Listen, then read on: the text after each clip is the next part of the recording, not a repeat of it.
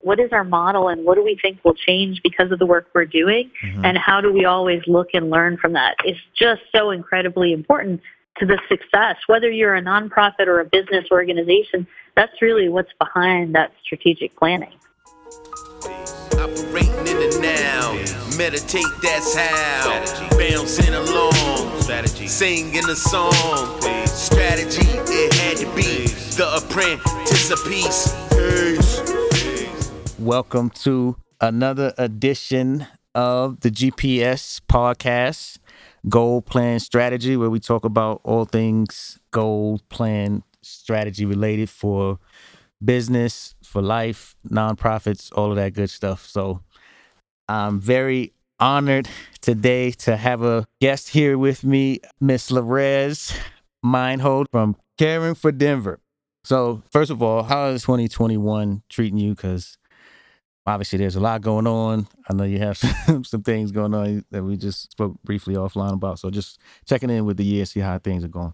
Yeah, you know, I think we all hope 2021 would feel very different than 2020, and it it doesn't quite yet. I think we can all see we can all see potentially vaccination as a, as a way to maybe get back to a little bit of normalcy, but what I'll say is that, uh, fortunately for Caring for Denver, is that I've got some amazing staff, program officers, as well as operations and community engagement staff that mm-hmm. while we've had to do things differently, we've been able to, to engage community to, to help them, have them help us shape our call for proposals so that's really reflective of what the community wants and needs in terms of mental health and substance misuse supports and We've been doing our own strategic planning and uh, creating some work plans for 2021 to give, you know, we're moving from that startup phase to a mm. more structured and how do we judge if what we're doing is is working and is is right.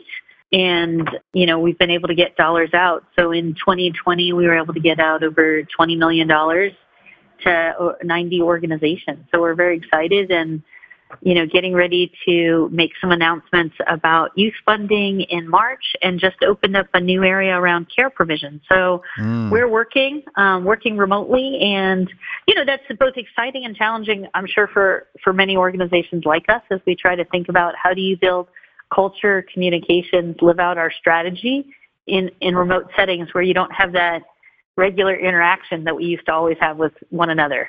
Absolutely. Absolutely. So before we go a little bit deeper, take a quick step back. Can you tell me a little bit mm-hmm. about your background and, and, and how sure. you got into the nonprofit industry? You can see I just jump right into the work. No, that was that was place. great. it's an easier place for me to always go. Absolutely. Sure. Again, I have been probably in health and health policy field for most of my career. I um, started a nonprofit called the Colorado Consumer Health Initiative, which mm. was really about building a, a community consumer voice into health and healthcare delivery and really talking about quality and access. And I ran that for about six years, and then I went to work for the Colorado Health Foundation uh, for a couple of years, really managing and running policy and advocacy funding within the organization, both in terms of who we funded money to, but because we were a joint venture partnership, I was able to also do things as the foundation with a policy lens. So mm. as we were supporting a lot of organizations, care around children in the CHIP program, how did we at the same time as a foundation advocate for the reauthorization of the CHIP program? Mm. Uh, and then went from there to work for Governor Ritter and Governor Hickenlooper in their policy office. So I was the policy director for health, human services, education, economic development, and IT. Mm. Um, and then during that time was when we launched nationally and then statewide the Affordable Care Act and the health insurance exchange and I uh, sort of really helped implement that at a state level and then went to the Medicaid agency as the uh, deputy director of community partnerships to really think about how we uh, expanded Medicaid well. So once we made that decision, how did we actually operationalize it? And then how did we really be an organization that reflected the needs of, of community and made sure that we were serving people well. And then went to the Keystone Policy Center to to really support nonprofits, foundations, organizations. And as I was doing that, worked with Representative Herod to set up and start up Caring for Denver Foundation, which was really about we could we can do a better job in how we address mental health and substance misuse. As a society, mm-hmm. We've sort of put it to the side, and then it's showing up everywhere in our in our classrooms, um, on our streets, you know, in our jails. It's showing up everywhere because we haven't done a good job, and we can we can do better. And so we're really about investing in. So we're a 501 501c3 nonprofit as well, mm-hmm. but we are we operate as a grant making organization to address Denver's mental health and substance misuse needs by growing community informed solutions and really turning communities' desire to help into action. So how do we really think innovatively? How do we really lift up community ideas for doing this, doing this better? Right. And so what that all really said was I have a hard time keeping a job. I just keep on moving around. You're like a serial entrepreneur. Yeah, like you do yeah. it with, with, within the business. correct. Correct. Um, but you mentioned you mentioned relevance of uh, mental health and all of that, and how, mm-hmm. how that became such a high priority. What what was it about mental health? What was it that that you were seeing or hearing that was like, okay, we need to take this initiative and start this organization with this focus and and, and yeah. be intentional about this? What what was that? What was it that you seen?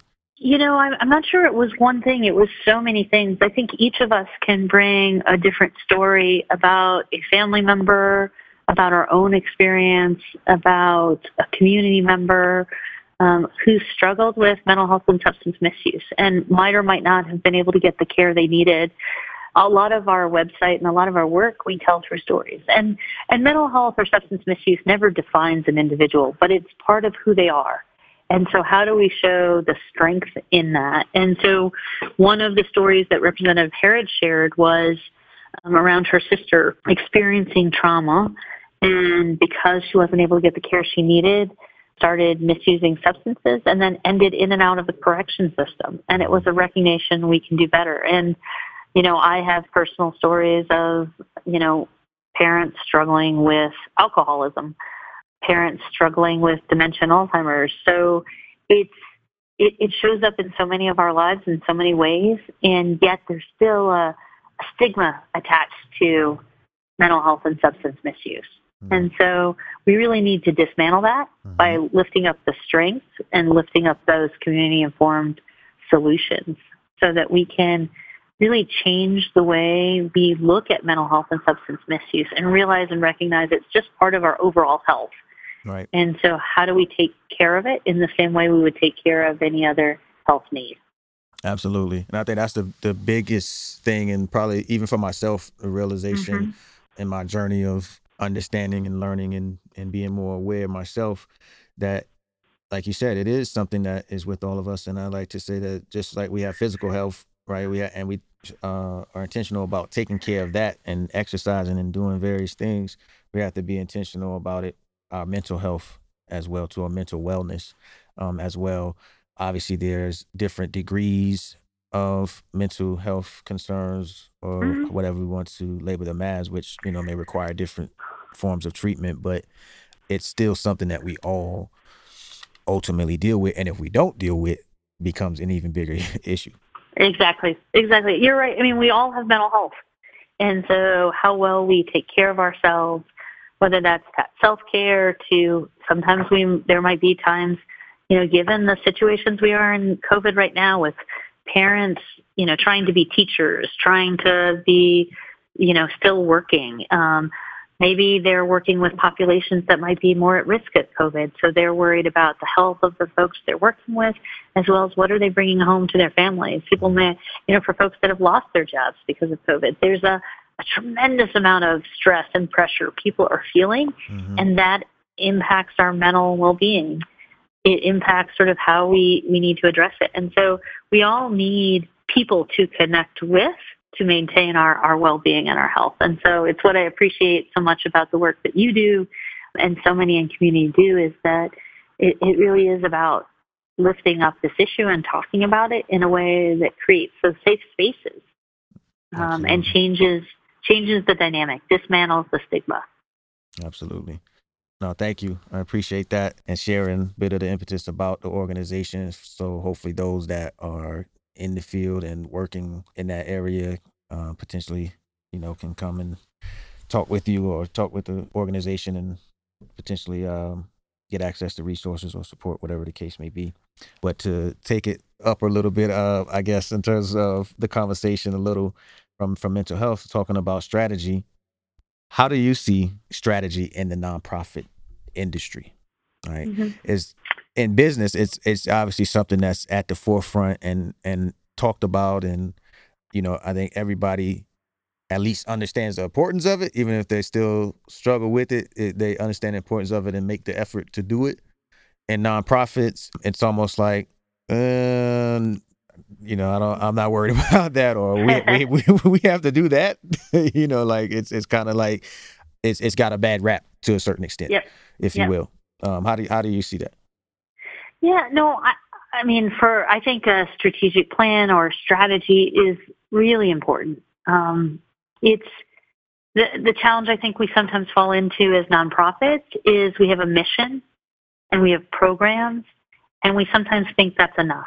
And I think we do need to take it a, a level more to develop that strategy um, so that you, we can make better decisions. Um, we can make better decisions if it's not just made on the mission, but mission and strategy. Because the more effective you are as an organization, the more requests that are going to come your way, whether that's requests for partnerships or mm-hmm.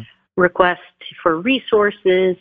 And it's the strategy that helps you make better decisions. It it helps us decide what results we're going to hold ourselves accountable for. Um, it tries to lay out how we're going to achieve them. How are we going to make sure we have the resources for them? And how do we build an organization to deliver those results. And so if you have that strategic framework, mm-hmm. it, it, it creates better tools for you to make a decision. So you're not just making solely on, you know, because you might have two things that show up that both support your mission. You're not always able to do both. So how do you how do you further refine that decision? And I, I believe that strategy or the strategic framework really gives you that roadmap. Mm-hmm. Absolutely as as a strategist, I definitely agree agree with that, and am an advocate for it, and definitely push to get people, organizations thinking in that way. And at the end of the day, sometimes you don't know what you don't know, um, mm-hmm. and I think a, a lot for a lot of people in the nonprofit space, right? We it's led with the heart, and it's about the passion for the work, mm-hmm. you know, more so than it is the business and or thinking about you know any type of strategic planning, if you will. So, how yeah. does how does smaller organizations and or your organization connect grantees to strategic planning opportunities? You know, that's a that's a great question. I, I don't think we've had as many requests around organizations needing that, but I think we're always looking for where are areas that we can support our grantees or applicants to get some more information to build the sustainability. I mean, a lot of times you'll hear foundations ask all the time about what's your plan for sustainability. Mm-hmm. For us, sometimes it is that roadmap that that gives that sustainable sustainability. It it helps you think about like what falls in and outside of your work. And mm-hmm. so I think we would be open to, and especially if grantees said they needed those supports, we'd want to connect them with someone. Sometimes a strategic plan is not best done by yourself, right. even though it seems like that's the easiest thing to do. Mm-hmm. It's helpful to have somebody come in and facilitate that conversation so that you as an executive director or your staff get to participate in it equally and own it because again it's not a document that one one person within an organization owns it's a it's a document that frames everybody's work. And so again i'll say not even just that organization not the ed and the staff but it's the board and it's the community you're serving. Everybody needs to own that that strategy and vision. Absolutely. Because it's it's really what sets forth our values and our priorities. And i think an important piece of this too is sometimes the reason it's not valued is it feels like it's a document we create for three to five years, done, and then we put it on the shelf. Mm-hmm. Uh, an effective strategic plan is dynamic and it's a living document that should be visited frequently or revisited frequently because you're making assumptions going out, whether that's a year, two years, three years, of what you think is going to happen, but there's always things that influence and change that. And so, how do you make sure this is a living document that what you're able to do is lay out what change you're trying to create and then what actually happened mm. to then say, how do I plan going forward? How do I shift or pivot my work? And mm-hmm. so it really should be also this framework for learning.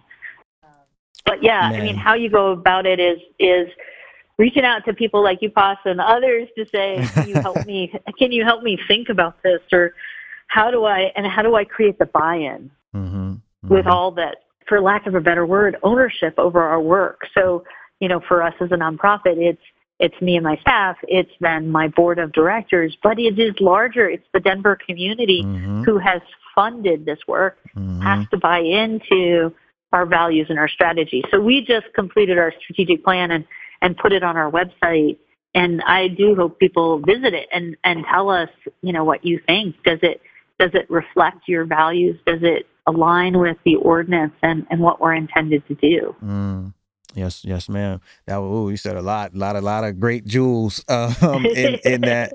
And, and one thing specifically that you said was that the strategic plan is basically like an opportunity to learn, and mm-hmm. I think that is a huge thing within an organization, whether nonprofit or business, right, is learning and learning and mm-hmm. understanding what is going on, what is working, what isn't working, how well you know you are doing all of those things, and and that strategic plan within that strategic plan and the reviewing of it, right, and being able to assess mm-hmm. whether or not you completed your goals, objectives, and things like that tells you right how how well mm-hmm. you are mm-hmm. doing or, or can give you valuable information yeah. I mean, as a funder, we don't want you to do something just to say you did it and it didn't work. Mm. If you recognize, you can use that learning to say, hey, this is what we thought was going to happen. This was our, you know, what we what we thought was going to happen. This is what success looked like, and this is what we thought it would happen. As we were doing this, we realized we didn't account for this, and mm. and that's when we want you to be able to use that learning to pivot your work and mm. say,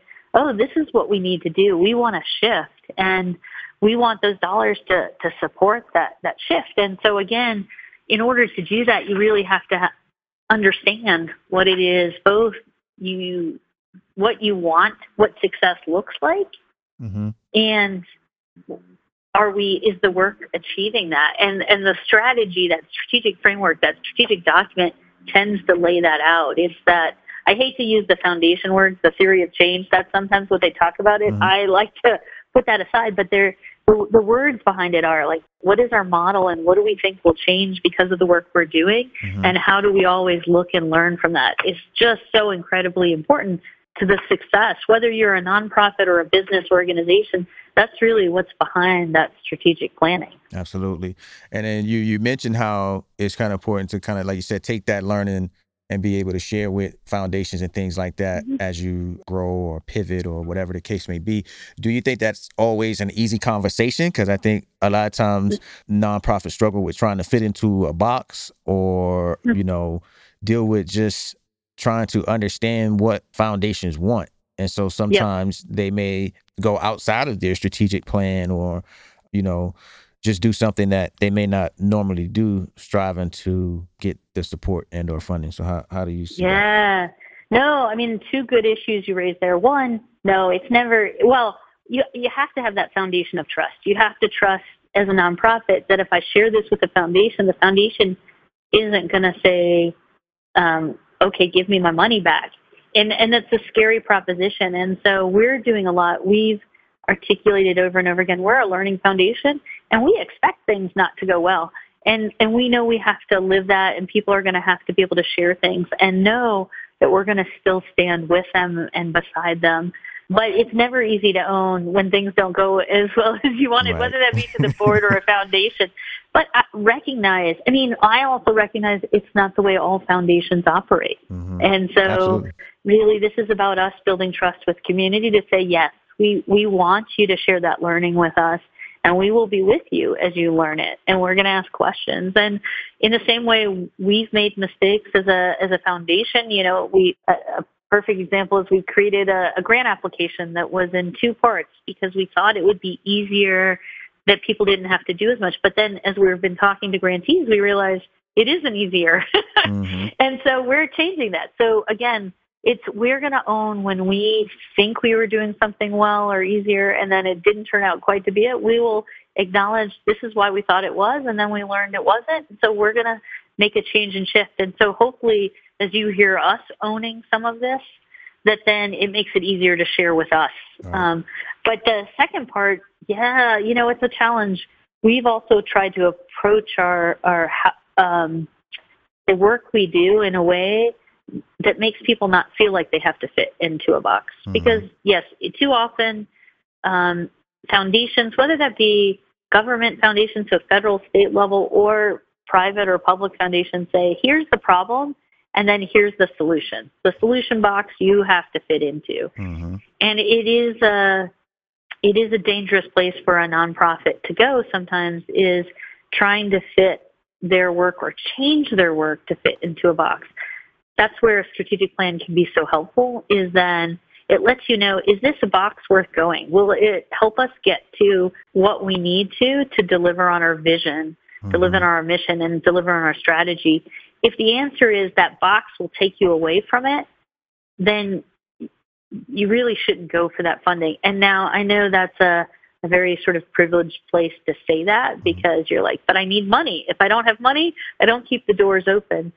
But at the same time, it can be as as detrimental to an organization's sustainability to go after money that takes you away from your strategy and your mission. Absolutely. And so it's hard um, both of these things that you raised, they're both hard to do as you're trying to manage all these different demands, but important important to have the strategy so that you can know when to say yes and no, and important to have that strategy so that then you can be partners with a foundation to say, hey, this didn't go quite as well as I, I, I thought. I want to pivot this based on my strategy. So you know, it, it all relates back to that strategy. But again, both of those are not easy and, and recognize they're not easy. Okay.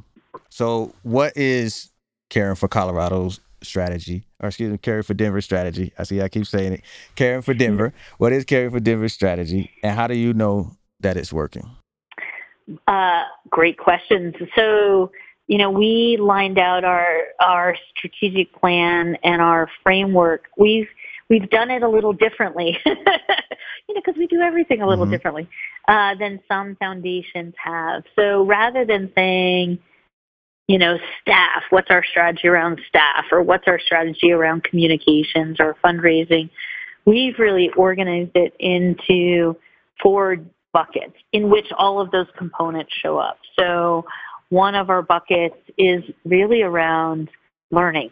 And then now we're in the process of creating a work plan in each of these areas. So in learning, how do we really both internally and externally really think about what's important to us in that learning space? And so I, I should say too, we what uh, we have both our outwardly facing, you know, what are our values? You know, mm-hmm. respecting people, meeting people where they're at, being courageous in our action, focusing on impact, and inviting partnership. And then from those those values, we developed and in partnership with community developed our four funding areas, which are youth, investing in youth to address resiliency, community centered. How do we have more supports in the places we live, work, play, pray, trust? Care provision. How do we make sure that formal care setting is accessible and reflects the communities they're serving and alternatives to jail about mm-hmm. really creating supports and connections and opportunities to re- direct people with mental health and substance misuse needs away from the justice system. Mm-hmm. But then, you know, we have to also think about our our internal work and and where that and where that lives. And so that's where then our strategic plan came in because it's not just that external facing, but internally facing.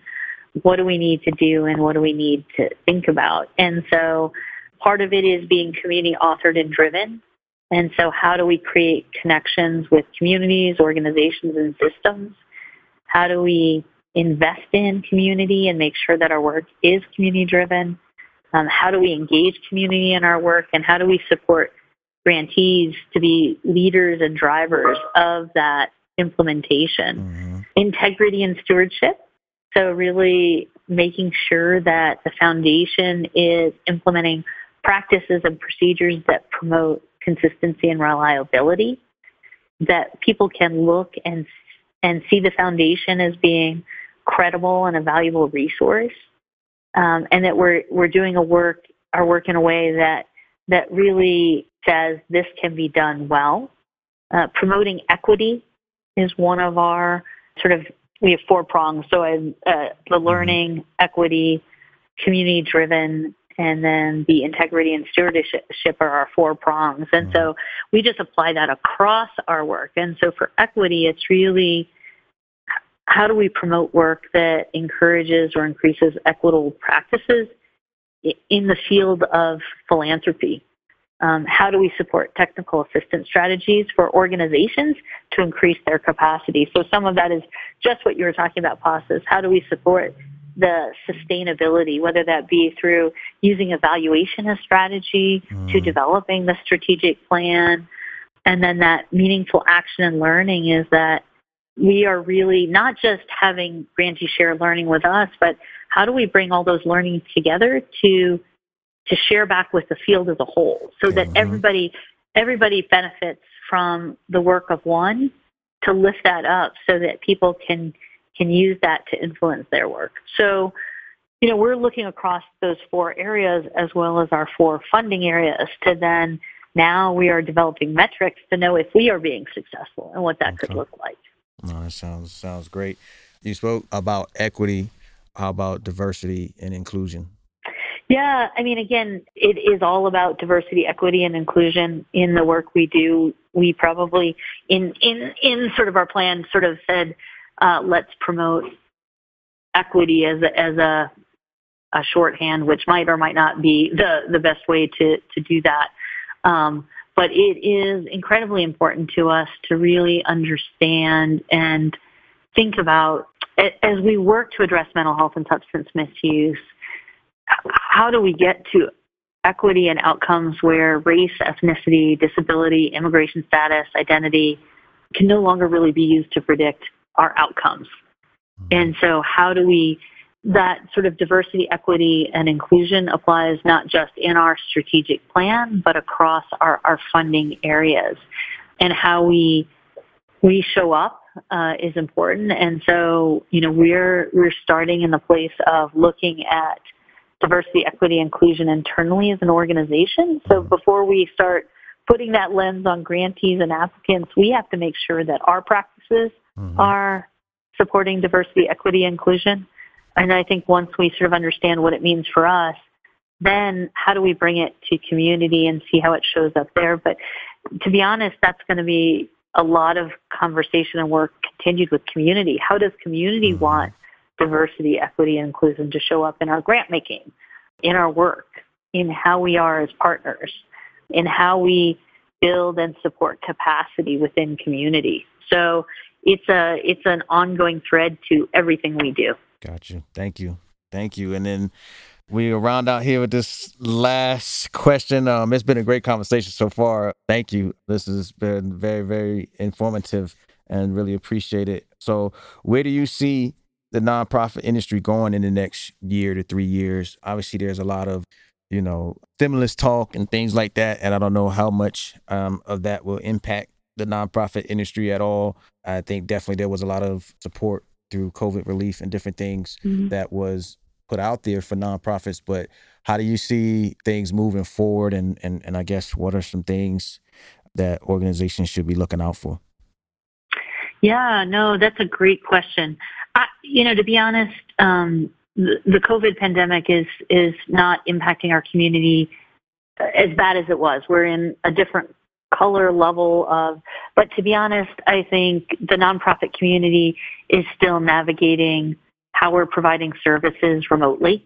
Um, and that's not going to change for most of 2021. And so I think what 2021 looks like for most nonprofits is pretty similar to what it looked like in 2020.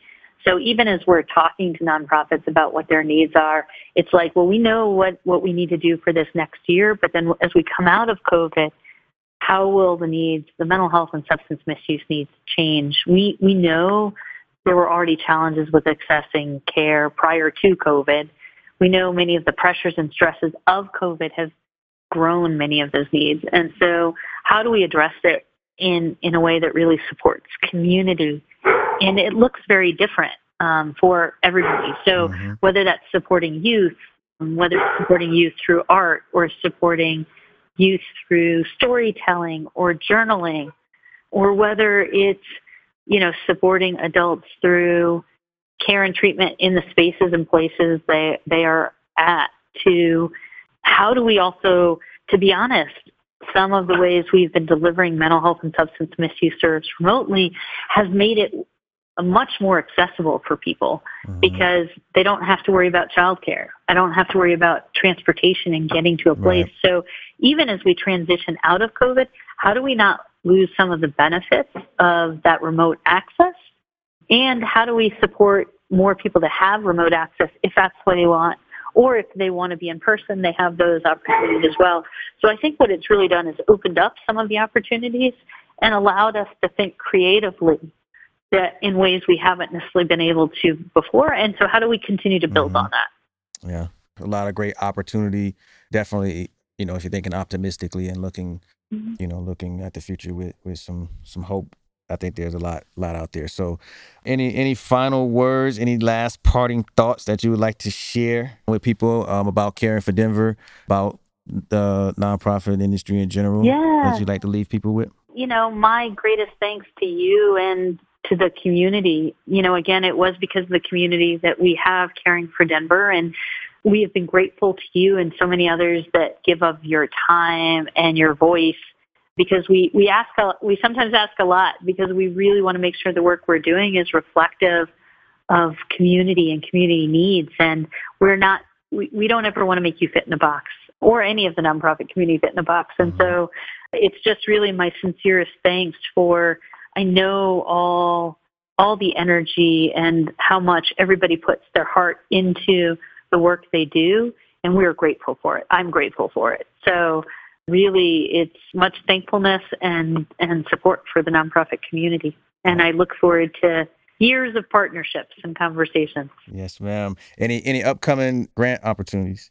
We just opened up our care provision funding area, and so it's really about how do we make that formal care setting more accessible. And so that's open until March 18th, and then then we'll be uh, opening up alternatives to jail after that and community centered. So each year we're trying to have at least three to four grant opportunities. But if you go to our, our webpage, which is caringfordenver.org, and our grants page, you can see that whole timeline. And again, welcome conversations with anybody if they want to talk through ideas that they have.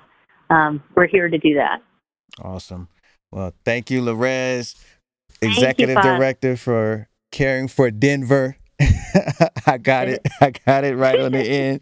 But really thankful and appreciative of you just in general. Obviously we've we've had conversations outside of this and in some of our other work that we, have had the pleasure to do. So thank you for everything. Thank you for coming on and sharing your support and your wisdom with all of us. And I hope you have a wonderful rest of your day. You too. Thank you. All right. Bye-bye. Bye. So that was nonprofit and strategy. And we had the wonderful Lorez Meinhold from Caring for Denver, part of my mess up there and fumbling, but Caring for Denver, doing great work supporting organizations around mental health, working with youth. As she shared, they have different grants that they come out with each year.